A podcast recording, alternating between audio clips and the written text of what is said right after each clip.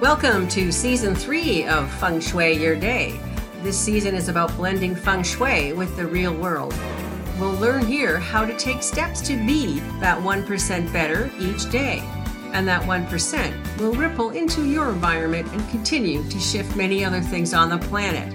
Optimistic? Well, you bet. Together we can make things change. I'm Kathryn Wilking. Let's check in with our guest today on Feng Shui Your Day. Okay, good morning, good afternoon, or evening, wherever you may be today. Welcome to Feng Shui Your Day. I'm your host, Kathryn Wilking.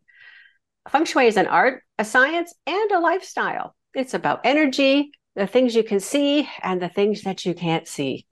And this energy includes every action and every person, animal, tree, a blade of grass, everything you buy and bring into your life.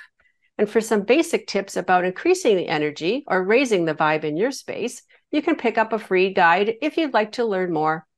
10 ways to raise the chi energy in any space, and it's available on my website, kathrynwilking.com. As a human being living in the 2020s, our energies are in demand in many areas, and we need to be an expert in so many things. There's a lot of stress out there and a lot of unrest. You ever feel like you take two steps forwards and get pushed back three more? Goal setting is only one piece of the goal or action, and it's making a decision. But it takes action and energy to complete the goal. It's another whole set of actions, reactions, and emotions. And all of these things together can either support you or sabotage your efforts. How do you know your limits if you don't test the line? And where's your snapping point? How do you figure all this stuff out? Well, our guest today is Jenn Drummond. She's a mom of seven, a successful business owner, and a world record holder. As the first woman to climb the second highest summits on each of the seven continents. Woohoo! Congratulations to Jenn.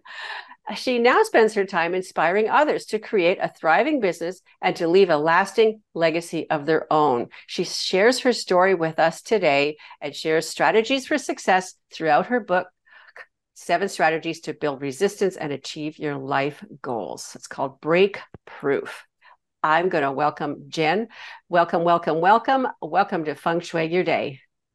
I'm so excited to be here. So thank you for having me. Hi, Jenn. You get big points in my book for raising seven children. I think you could write a whole book on that right right there. I well, could. A series, I think. I love it. And you've climbed seven summits for your seven children. And I just love that. I put that together. I love, love, love that. Jenn, let's just jump right in here. I understand you had a life changing experience a few years ago. Uh, just can you tell us a little bit more? Would you like to relive that for us? yeah, for sure. So in 2018, December, I was driving home and I like my attention got caught on the side of the road looking at the reservoir thinking, man, I wonder if it's going to fill up. I wonder if we're going to get over statewide drought naturally, you know, all those kinds of thoughts. And then my attention gets brought back to the road, and I am coming up super fast on a semi truck that's going under the speed limit, pulling a trailer. And so I go to look at my rearview mirror, and it's open to get into the other lane. So I go into the other lane, but I didn't make it. And so my passenger side hit the back trailer of the semi. And the minute I saw it hit, I remember asking, like, am I gonna die? Like, please don't let me die. Like, please let me live. And I I I I I kind of got the download that I was going to live. And so I knew that if I was going to go in this accident and not have injuries, I needed to roll with the car and not resist the energy yeah, of what was this... going on. Yeah. And so I like some people I think leave their bodies in car accidents. I'm one of the people that didn't. And so I remember telling myself like hold on to the steering wheel, keep your head on the headrest. Yes. And I was going end over end. Oh, and I, no. I was like, okay, I'm going to roll one time. Then I rolled a second time. I'm like, yeah, I have enough momentum to go a third time. And after the third time, the momentum started to slow down. So I started doing sideways rolls and ended up in the median. And I like remember sitting in the median thinking, okay, another car is going to get me. I have to just be prepared. Luckily, yeah. that did not happen. A human started running towards the car. And like, are you okay? Are you okay? Are you okay? And I could hear it, but I wasn't really registering it yet, right? I was still like, it still sounded really far away, even though it was close.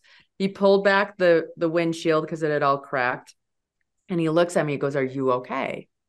Is there anybody else in this accident? And he said, No. I was like, he goes, Are you okay? And I looked at him and based on his face, I know. I looked at him and based on his facial expression, I'm like, I don't know. So I closed my eyes. Yeah. And I could feel my fingers and toes. And I Perfect. remember saying, like, I can feel my fingers and toes. I can feel my fingers and toes. He's like, okay, you're going to be okay. He's like, I'm going to sit with you until the ambulance comes. So the ambulance came. They took me to the hospital, and the hospital ran all the tests they do. And I was sent home a few hours later. And I survived. Jaw I survived. Oh my god. I gosh. survived. Yeah, it was a big deal. I got a call from the police station a few weeks later just asking for more details of the accident because they were trying to recreate it and they couldn't create a scenario where I lived, let alone was able to walk. And so they're like, You, I mean, like, we have no idea how this happened. And I'm like, Yeah, I know. Um, and that kind of accident was a line in the sand of, I don't get to choose when I die. Like, I don't. Like, I'm alive and there's no reason for it but I do get to choose how I live. Mhm. And I need to make sure I am making the most out of this life. And I'll be honest, before the car accident, I was kind of going through the motions.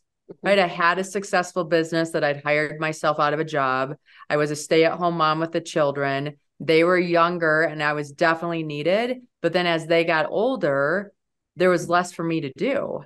And I was like, you know what? I'm just going to wait till they get to college and then I'll figure out what to do with my life. And I think that accident happened for me to remind me like, no, we don't, we, life is a gift. You make the most of it every day. You don't wait for the perfect time. The perfect time is always now. So you got tapped basically. I got like- tapped. I got a little love nudge. A little love but, nudge. but it was your blind faith, basically. I'm going to just hold on and you know ride this out uh, rather than running into panic because many people do. They start to Mhm. skid on a piece of ice or something, overcorrect, overcorrect, and you know, uh, uh, you know, you know what happens with that. Anyway, thank you for sharing that with me. And I'm so glad that you didn't need multiple surgeries. I've helped people. Some of my clients have, have been in car accidents and just their, their whole life changed very differently than how your life has changed here. So I'm really excited about this. But setting a goal like to climb Mount Everest to start with, tell us a little bit about it. I read a little bit of your bio that said one of your sons had said, Mom, why don't you get off your butt and go climb a mountain? yeah. So what had happened was so like 2019 was a year of figuring out who I was again. Right. What do I want for dinner? What colors do I like? Who, what do I want to do with my life? And I was starting to make this very big bucket list. I'm pretty sure it's going to take me four lifetimes to do all the things.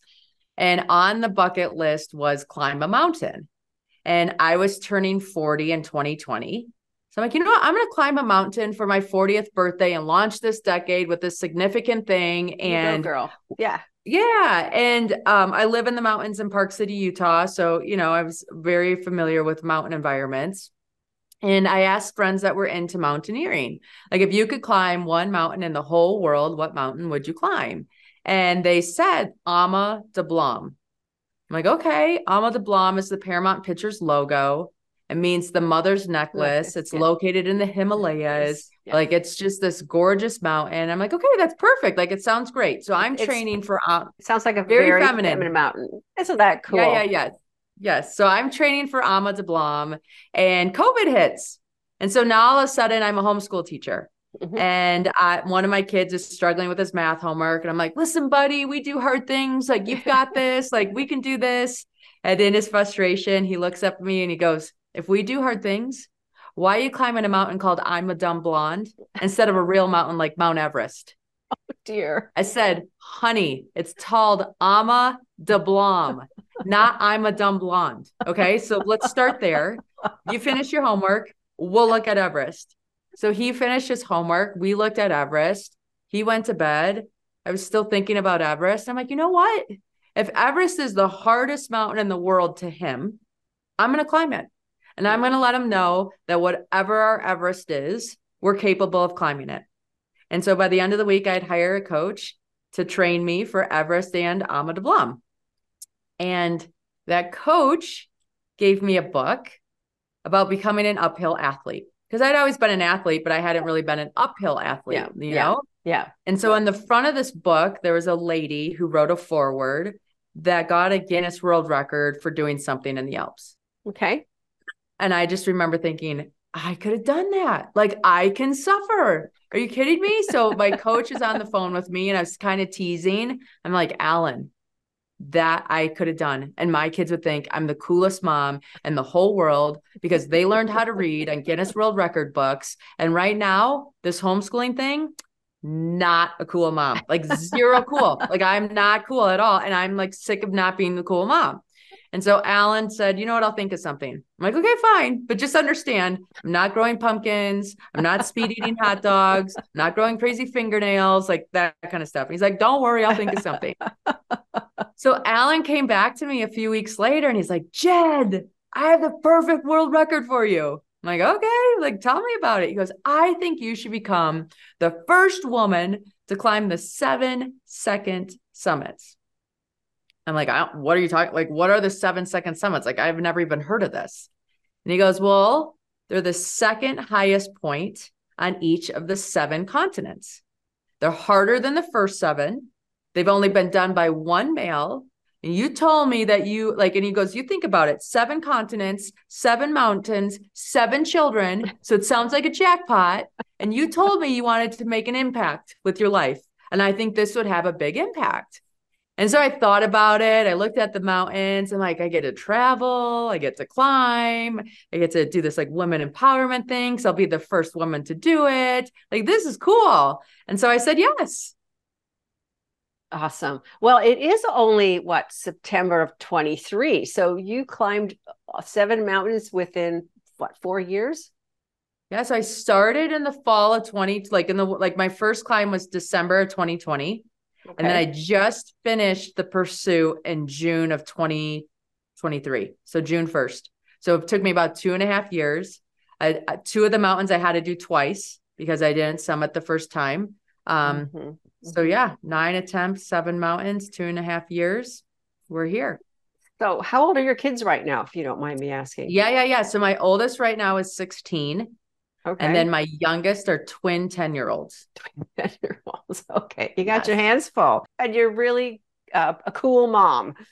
I don't know. They, eyes, kids you know? are hard. kids are hard to win over. I'm cool in moments, but not all the time. I would think if you were homeschooling you would feel like more of a policeman to just to keep control and set some rules and boundaries and um, yeah that would be very very difficult but setting a goal like that would have certainly changed your day-to-day routine right you're not going to be homeschooling you got to set aside time for training a new diet to get fit and sourcing the equipment and uh, a budget to climb these uh, summits as well too did your trainer help you with all those things yeah. Um, so what would happen is I believe family first, business second, athlete third. Okay. So I would give my coach the calendar every week and say, okay, this is what you get to work with.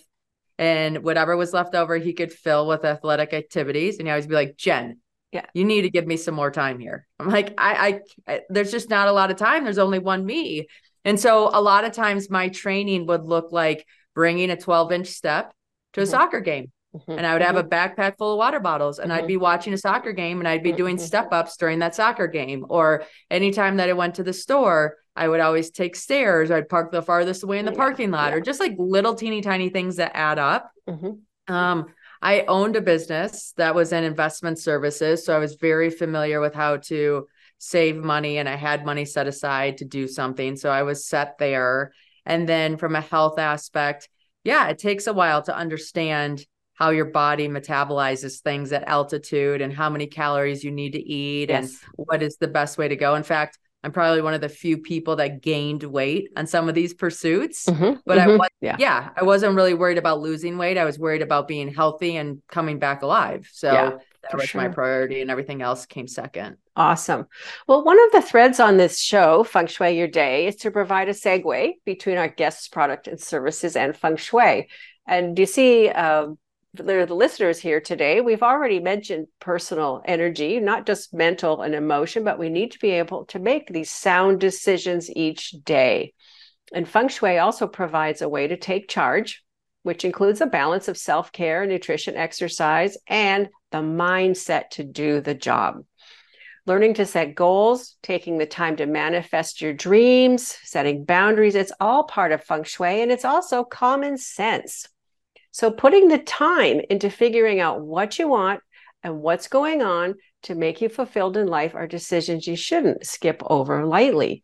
So, Jenn here, she took what almost a year to get her goals in place, her training, her fitness, her time management. I've just that's great. Just just amazing how you're able to do that so quickly. And I know being in charge of self takes away a multitude of stress.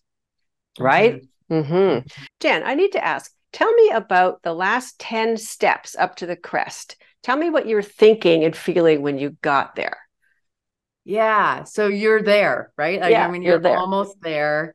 You get up to the top.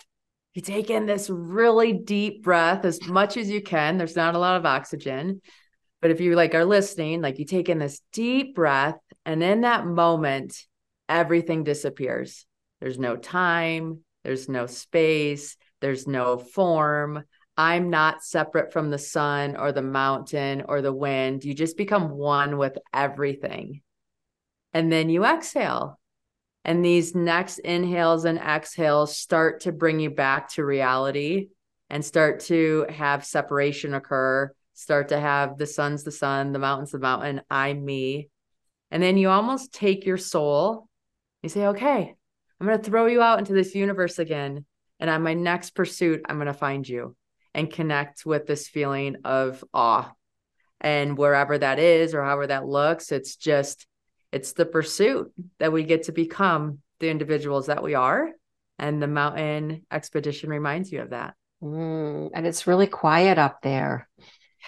I do my own little thing here and I just go as far up as I can do into the atmosphere to find quiet sometimes.